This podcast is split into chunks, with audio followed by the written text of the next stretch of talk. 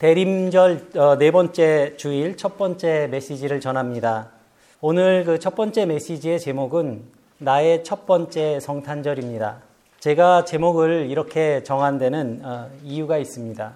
그 하나는 제가 한국을 떠나서 독일에서 경험한 첫 번째 성탄절에 대한 이야기를 여러분들에게 하려고 하기 때문입니다. 그리고 두 번째 이유는 어, 한국에서는 한 번도 경험해 보지 못했던 어, 첫 번째 성탄절에 대한 이야기이기도 합니다. 어, 저는 1995년에 독일에 유학을 왔습니다. 어, 독일 본에서 독일어를 배우고 또 그곳에서 독일 생활을 처음 시작했는데 어, 그 1995년 성탄절이 제가 독일에서 맞이한 첫 번째 성탄절입니다. 저는 모태신앙으로 태어나고 자라면서 늘 교회의 울타리 안에서 성장했습니다. 중고등학교 때 성탄절이 되면 어, 교회에서 준비하는 성탄 발표회를 하기 위해서 12월 동안은 거의 내내 교회에서 지냈던 것을 어, 당연하게 생각했던 것 같습니다.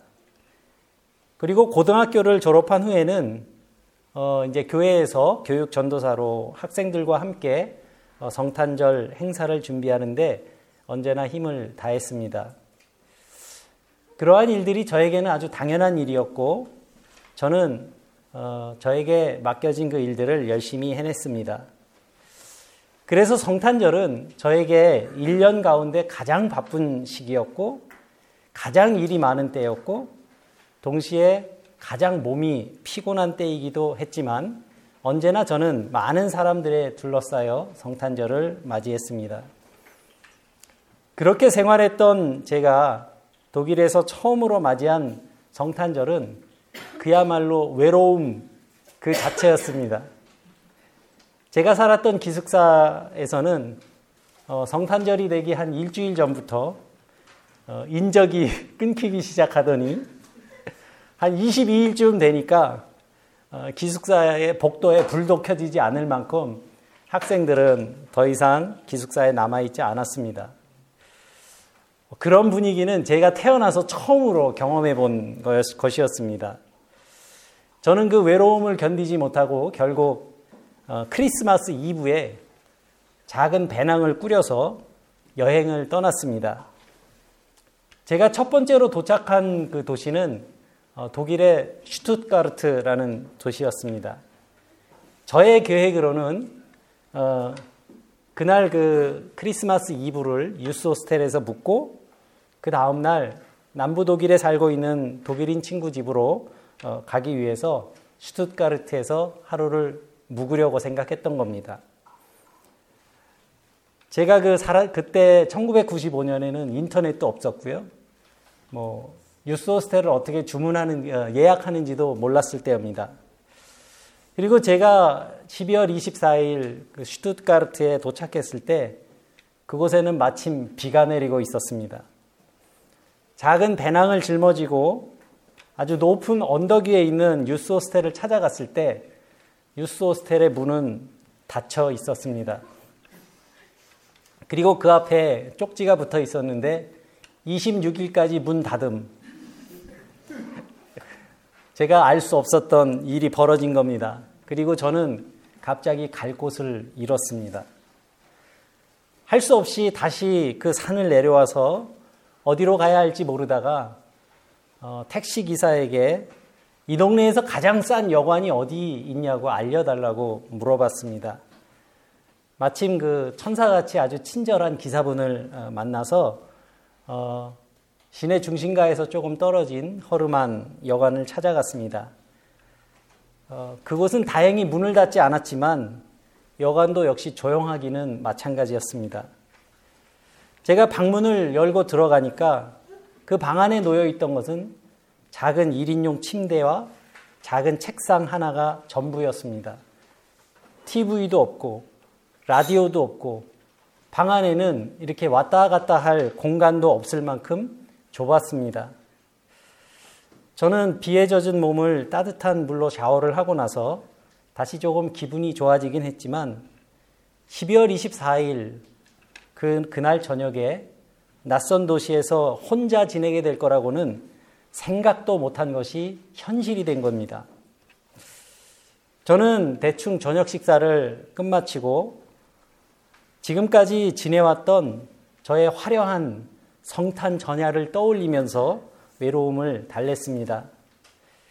제가 지금까지 경험해 보지 못했던 성탈 전야가 시작된 겁니다. 저는 그 작은 방에 누워서 누가복음에 나오는 아기 예수님의 탄생의 이야기를 생각하며 그 말씀의 의미를 조금씩 조금씩 깊이 이해하게 되었던 것 같습니다. 가족을 떠나 낯선 나라, 낯선 도시에서 내 인생을 통틀어서 가장 외로웠던 그 낯선 도시의 작은 방에서 맞이한 성탄 전야에 저는 비로소 2000년 전 베들레헴 마국간에 태어나셨던 구세주를 정말 진지하게 맞이할, 맞이할 수 있었던 것입니다. 성육신의 의미와 그리고 이 낮은 땅을 찾아오신 그 주님의 겸손하심을 생각해 봤습니다. 한적하고 고요한 베들라, 베들레헴 시골 마을에 그 평화로운 분위기를 한번 떠올려 볼 수 있었습니다. 그곳에 찾아오신 임마누엘 하나님의 사랑을 조금 맛볼 수 있었던 것 같습니다. 그렇게 저는 그 밤에 베들레헴 들판에 목동이 되어서 베들레헴 마국간에 태어난 아기 예수님을 만나는 첫 번째 성탄의 밤을 지냈습니다. 제가 지금까지 지내온 성탄절은 전혀 다른 것이었습니다. 연말에 들뜬 분위기 속에서 행사와 축제로 분주하고 소란했던 성탄절이었었습니다. 언제나 화려한 장식과 잔치는 있었지만 정작 내 마음 속에 아기 예수님의 탄생을 맞이하는 기쁨과 설레임의 빈 공간은 준비되어 있지 않았던 것이었습니다. 유럽의 전통은 성탄절 전야에 모두 전, 어, 성탄절 전에 모두 가족의 품으로 돌아갑니다.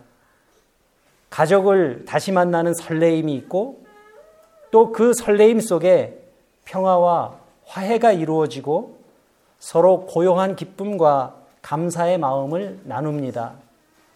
그 모습은 말구유에 태어난 아기 예수님을 둘러싼 요셉과 마리아의 성가족의 모습을 닮아 있습니다.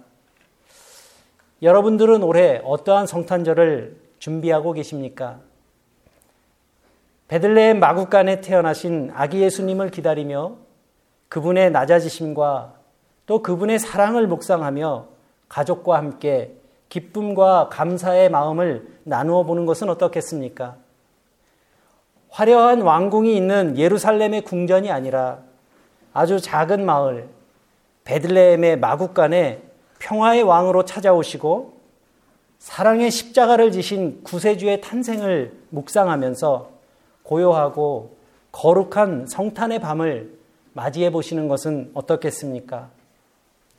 죄 많은 이 땅에 찾아오셔서 구원의 약속을 성취하시며 겸손과 자비로 말씀을 이루시는 임마누엘 하나님의 임재를 경험하시는 뜻깊은 성탄절을 맞이하시기를 간절히 기원합니다. 첫 번째 메시지를 마칩니다. 대림절 넷째 주일 두 번째 메시지를 전합니다. 어, 화면을 좀 띄워주시면 감사하겠습니다.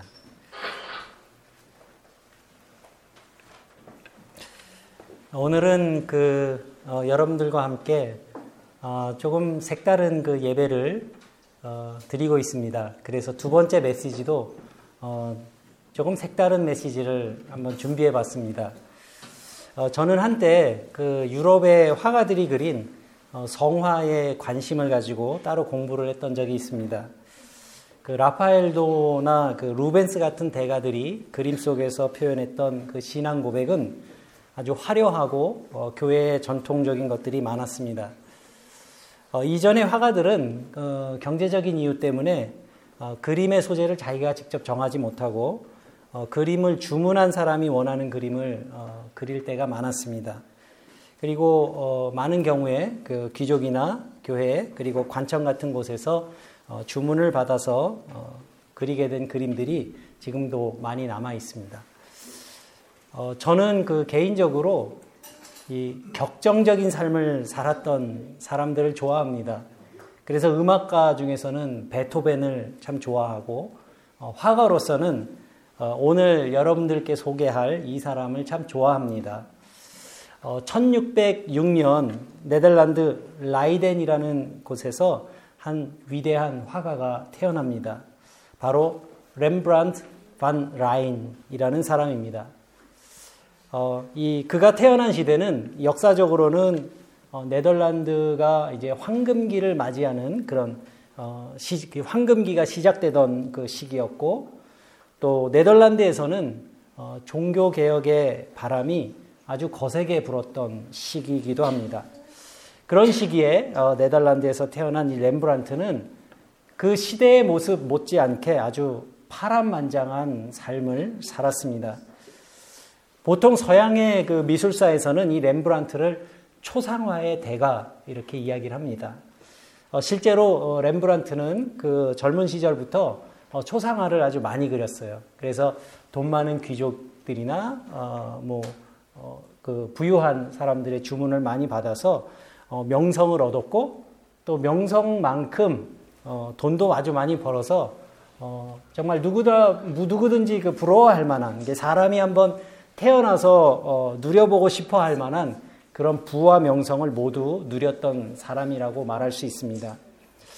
그런데 그의 인생은 그렇게 순탄하지만은 않았습니다.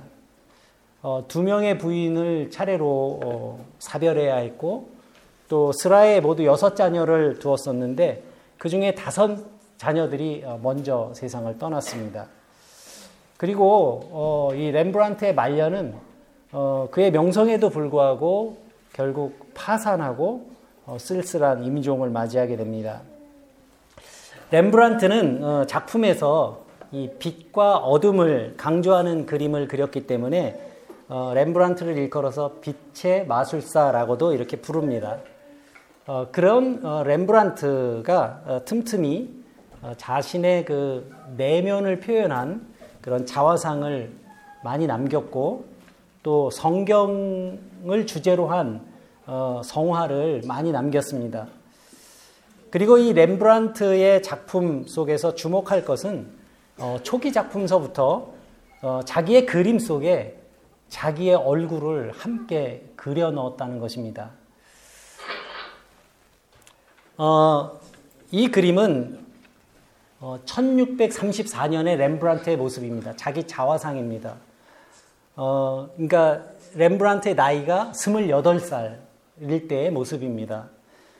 어, 우리가 이렇게 그림에서 보면서 느끼는 것처럼 렘브란트는 아주 자신감이 넘치는 젊은 화가의 모습입니다. 실제로 그의 청년의 삶은 이 그림의 모습처럼 아주 당당했고 또 승승장구하는 그러한 어, 화가였습니다. 렘브란트가 어, 1631년에 그린 그림입니다. 이 그림은 이제 아기 예수의 성결 의식이라는 제목의 그림인데요. 이 그림의 그, 그림에서 젊은 렘브란트는 어, 이 성경의 이야기를 아주 사실적으로 묘사하는데 치중하고 있습니다. 어, 그림의 중심에 앉아 있는 그 시므온은 어, 저게 오늘 우리가 이제 성경에서 읽은 어, 시므온인데요. 예수 아기 예수가 정결 예식을 받기 위해 찾아갔던 시므온인데 어, 가운데 앉아 있는 저 시므온도 지금 시선을 다른 데로 돌리고 있고 또 그가 노인임에도 불구하고 그의 손 손과 앉아 있는 모습에서 어떤 힘찬 에너지가 느껴집니다. 이 그림에서 가장 그 강조되고 있는 부분은 어, 시므온이 안고 있는 아기 예수입니다. 이 그림은 당시 이 젊은 어, 26살의 렘브란트의 개혁적인 신앙과 그리고 아기 예수에 대한 희망을 이 그림 속에서 표현하고 있습니다. 아까 초상화에서 봤던 1633년 어, 28살의 나이에 렘브란트가 그린 그림입니다. 어, 십자가에 달리신 그 어, 예수라는 제목의 어, 제, 어, 그림인데요. 어, 이 젊은 시절에 렘브란트가 이렇게 어, 유명한 그림을 그리면서 어, 십자가에 달리신 예수 그리스도를 어, 그 화폭에 담으면서 이 그림 속에 자신의 얼굴을 그려 넣었습니다. 굉장히 유명한 그림인데 렘브란트가 어디 있는지 아십니까? 렘브란트가 바로 여기에 있습니다. 이 얼굴이 바로 렘브란트입니다. 어, 바로 십자가 아래 예수 그리스도의 십자가 아래 자신의 얼굴을 그려 넣음으로 해서 어, 이 렘브란트는 나름대로 자신의 신앙의 열정과 그 패기를 그림 속에 어, 표현했던 겁니다. 자, 이제 시간을 한 30년쯤 훌쩍 뛰어넘어 보겠습니다.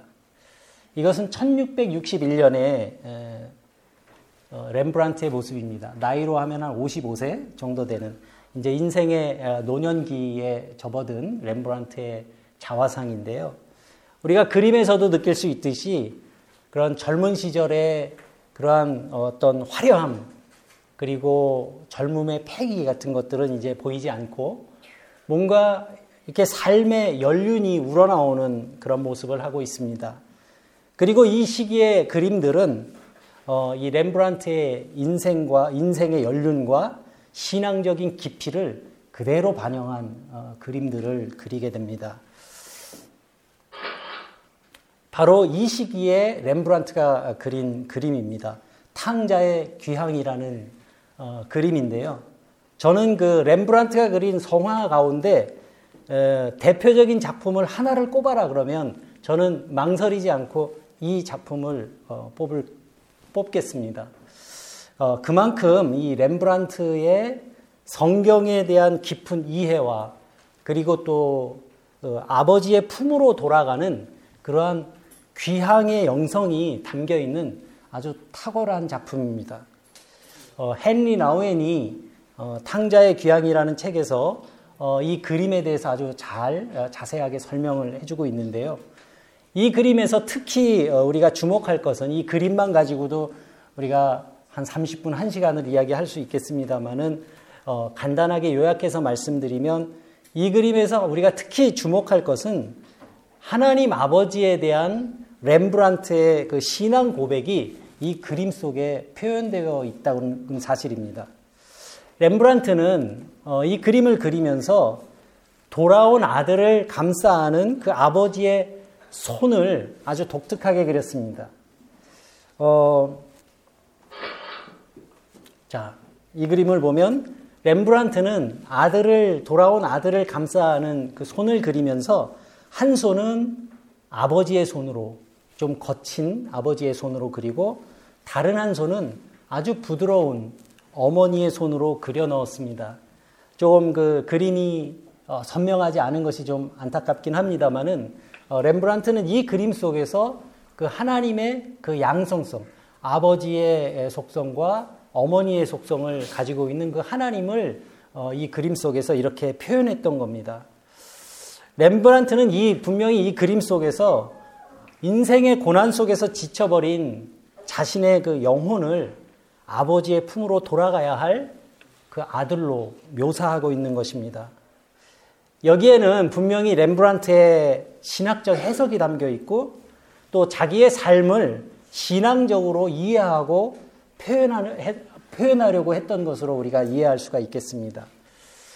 이 그림이 그 있는 곳이 유럽이 아닙니다. 이게 러시아 상트페터스부르크에 있기 때문에 저도 아직 이 그림을 진품을 아직 보지 못해서 조금 아쉽게 생각합니다.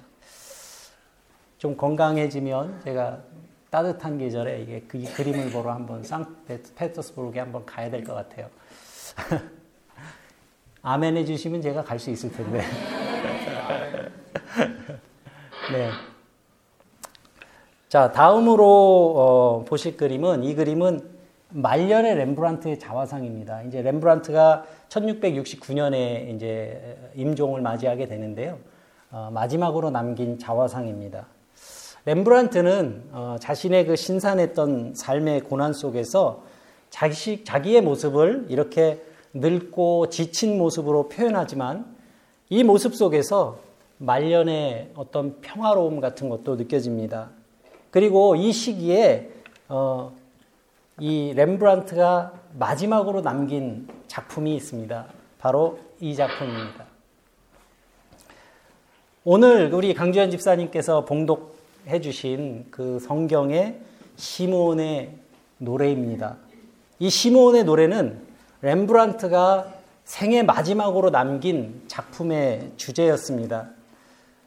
이 렘브란트가 임종했던 1669년에 그의 작업실에 그 이젤 위에 올려져 있던 미완성 작품이 바로 이 작품입니다. 그러니까 렘브란트의 유작인 셈입니다. 렘브란트는 인생의 온갖 풍파를 경험한 후에 인생의 끝자락에서 어, 이 생애의 마지막 작품에서 아기 예수를 품은 시무온을 다시 한번 그림으로 그립니다. 그리고 렘브란트는 이 그림에서도 자신의 얼굴을 그림 속에 그려 넣었습니다. 여러분들 어디에 렘브란트의 얼굴이 있는지 보이십니까? 어디에 있는 것 같아요? 뒤에? 뒤에 있는 것 같아요? 누가 렘브란트 같습니까? 아기요. 아, 우리 가은이가 가은이가 정확하게 맞췄습니다. 렘브란트는 아기 예수의 얼굴에 자신을 그려 넣었습니다. 그리고 그 모습은 천진난만한 그런 아기의 얼굴이지만 사무치는 그리움과 기다림으로 가득 찬 모습으로 표현하고 있습니다.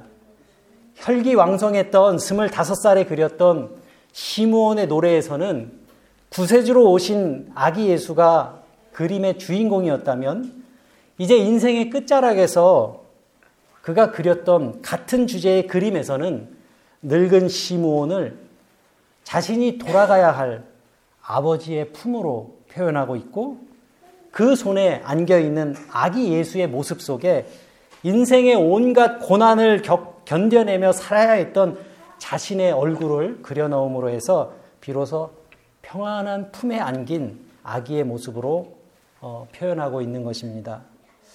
렘브란트는 삶을 마감하면서 이 그림을 그렸습니다. 아기 예수를 안고 있는 시므온을 그리면서 하나님 품에 안기게 될 자신의 소망을 기대했던 것입니다.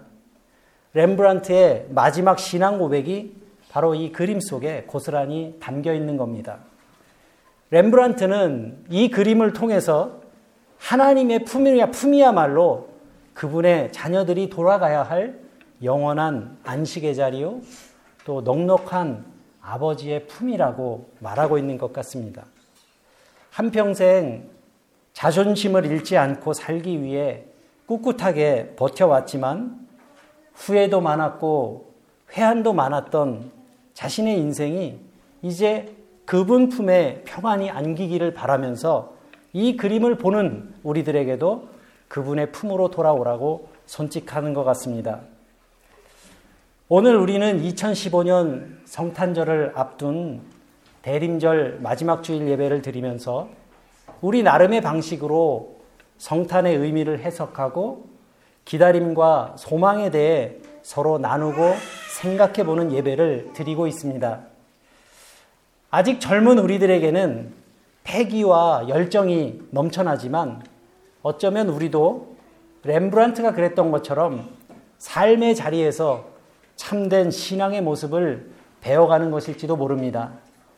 그리고 그 중심에는 소망 속에서 이루어져 가는 기다림이 있다고 저는 생각합니다. 사랑하는 교우 여러분, 신앙은 정해진 답을 찾아가는 과정이 아닙니다. 정답을 찾아가는 것은 자연과학이 할 일입니다.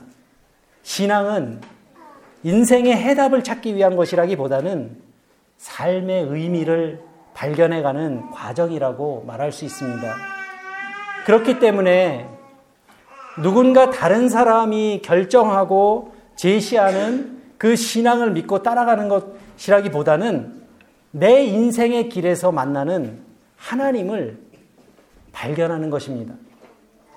그 길 위에서 나의 하나님, 나의 주님을 만나는 과정이 바로 참된 신앙의 길이라는 말씀입니다. 엠마오로 가는 제자들이 부활하신 주님을 만나게 되었던 것처럼 그리고 디베랴 호숫가에서 허탈한 그물질을 던지고 있던 제자들이 어느 한순간 바닷가에 서 계신 분이 주님이시라는 사실을 깨닫게 되었던 것처럼 우리에게도 그와 같은 주님을 만나는 경험이 필요합니다. 그래서 신앙은 자기 고백의 과정이라고 말할 수 있는 것입니다. 그리고 그 길을 이끌어 주는 것은 밤하늘에 나타난 큰 별입니다. 하늘의 별을 쫓아갔던 목동들과 동방에서 온 세 명의 박사들이 도착한 곳은 베들레헴이라고 하는 작은 마을의 허름한 마국간이었습니다. 그 가난한 곳, 그 낮은 자리에 구세주가 탄생하셨습니다. 여러분들도 그 빛을 따라가고 계십니까? 이제 대림절의 촛불은 모두 환하게 밝혀졌습니다. 우리는 이 땅에 오신 구세주를 기다리는 성탄절을 맞이할 것입니다. 화려한 불빛과 흥겨운 축제보다는 고요한 밤에 탄생하신 거룩한 아기를 묵상하는 성탄절을 맞이하시기 바랍니다. 목자들을 인도하셨던 그 빛이 2015년 성탄절에도 여러분들의 발걸음을 인도하셔서 구세주가 탄생하신 그 거룩한 자리에 함께 하시는 저와 여러분들이 되시기를 간절히 소망합니다.